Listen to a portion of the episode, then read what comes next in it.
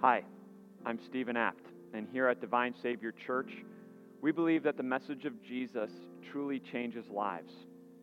And so it's my prayer that as you listen to this message, that it does change your heart, that it brings you peace and hope once again today. After you listen to it, if you wouldn't mind subscribing and liking, we'd be grateful for that so that more people can hear the message of Jesus. Thank you. Christmas is here. And depending on who you are, you're thinking one of two things. You're thinking, it's finally here. Most likely if you're a kid, you're thinking, it's finally here. And if you're an adult, you're most likely thinking, I can't believe it's here. It's here. Tomorrow or tonight already, you're going to gather around with family. You're going to open presents. Tomorrow you're probably going to have a big Christmas dinner.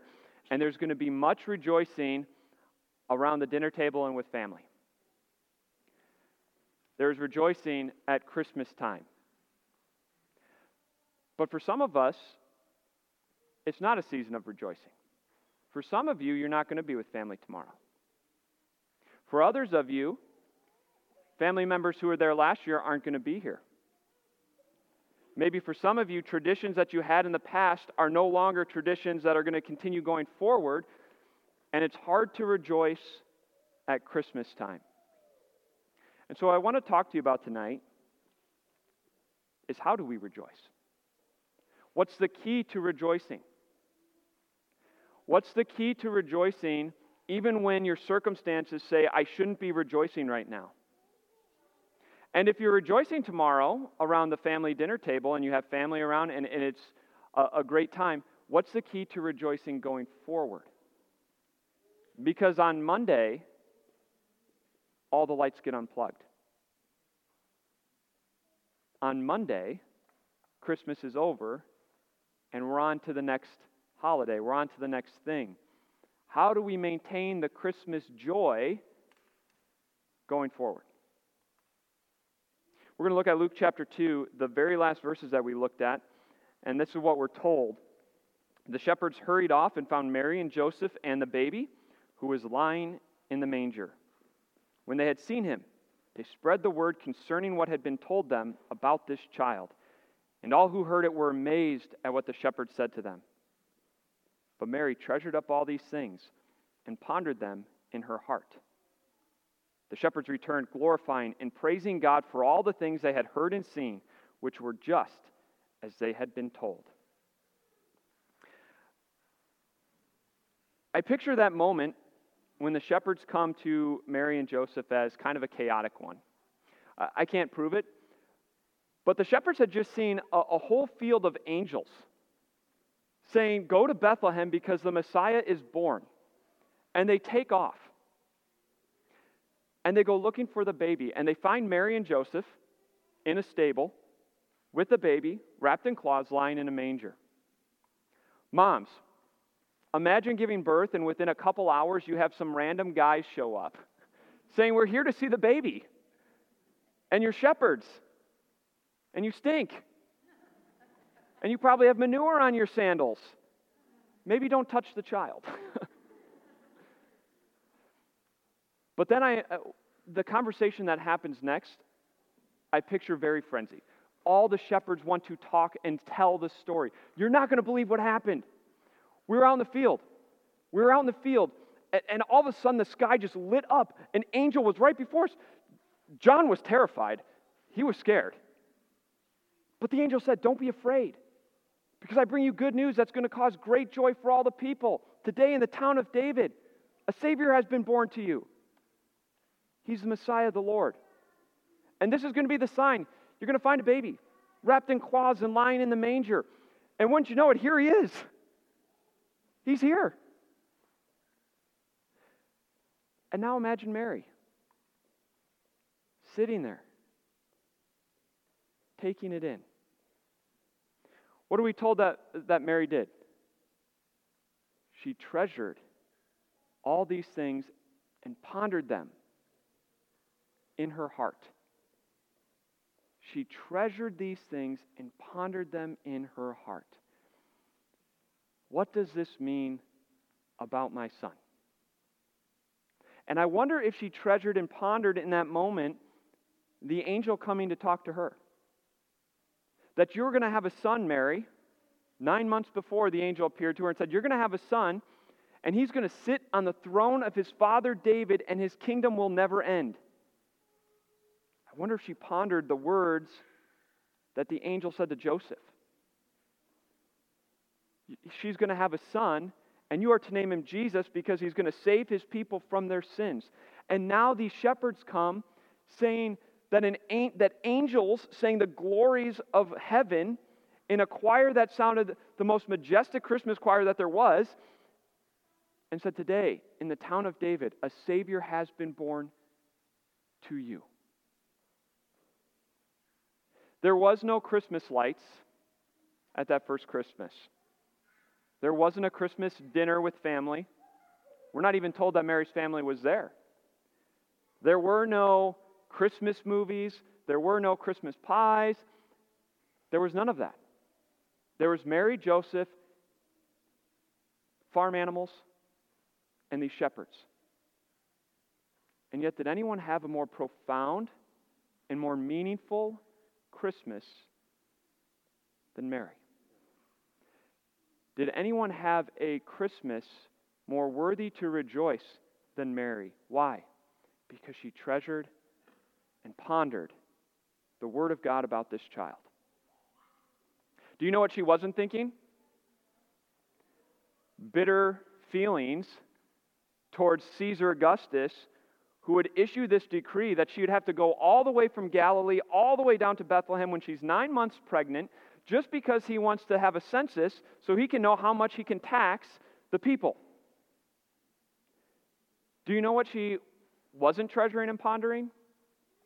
Bitter feelings toward all the people of Bethlehem that a 9-month pregnant lady came walking through the streets and nobody would give up their guest room. Think about that.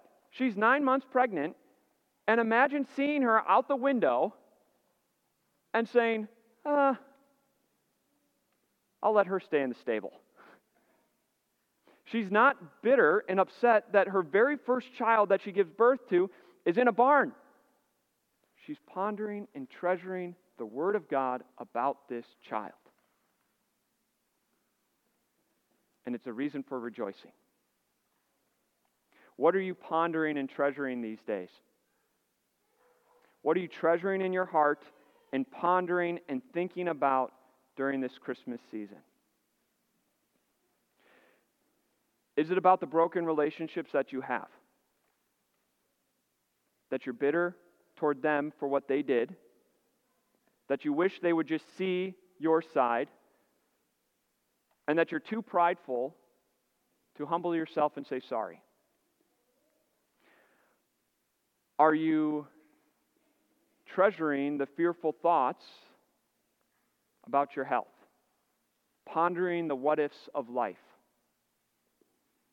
Are you pondering and treasuring just how broken this world is and the fear that comes with the brokenness?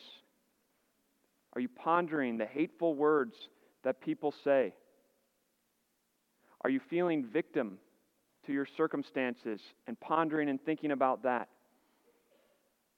If those things are what you're pondering and treasuring, guess what that's going to mean for your soul?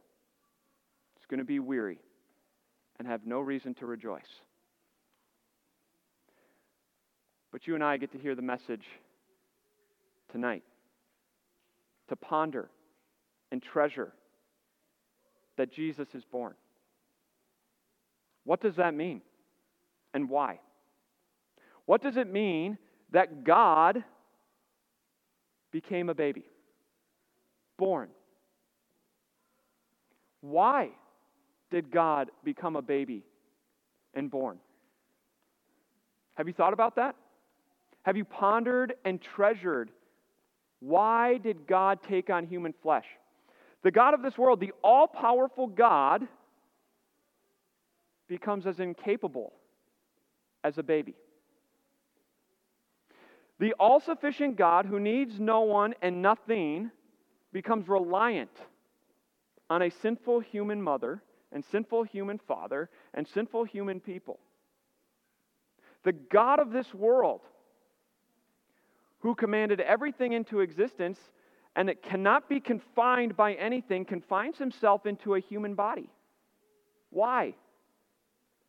The God of this world, who is worshipped by thousands upon thousands times 10,000 angels, comes to earth to be ridiculed, mocked, and rejected. Why? The God of this world, who is immortal, who cannot die, becomes killable, mortal. Why? Simply put, because he loves you and wants to spend eternity with you. God becomes flesh. Why? To pay for your sins and to conquer the grave. This little baby, whose little tiny infant hand wrapped around his mother Mary's finger, would one day grow up and have his hands wrapped around the cold metal of nails that were driven through to hold him to the cross. This little baby, whose head was placed in a manger, would one day have the crown of thorns wrapped around his head. This little baby, who was breathing the breath of life, would one day let out the breath of life, and the light of life would leave him as he died. This little baby, who was wrapped in cloths and placed in a manger, would one day be taken off the cross, wrapped up in a cloth, and placed in a tomb. Why? Out of love for you and me. To bring peace with God for you and me. To pay for our sins. To conquer the grave when he rose from the dead, so we have life eternal. You see, this is what's different about the God of Christianity, the God of this world. He doesn't give you rules to follow to climb up to him. He comes down to you and says, here, let me bring you up. As he pays for your sins, gives you his righteousness, and conquers the grave so that you can live with God forever in heaven. So that when you close your eyes in death, you open them in the eternal paradise, the eternal gates of heaven. This is the meaning of Christmas. Your Savior is born to you. It is him and he alone that gives your soul reason to rejoice, not just today, not just tomorrow, but for the rest of your life. May we treasure it. May we ponder it, because when we do, our weary souls will rejoice. Because today, in the town of David, a Savior has been born to you. He is the Messiah, the Christ, the Lord. Have a Merry Christmas as you treasure and ponder the Christ child born for you. Amen. Thank you again for listening to this message today. It's my prayer that it has changed your heart as you grew in the message of your Savior Jesus. Again, if you wouldn't mind liking and subscribing, we'd be grateful for that. God bless your day.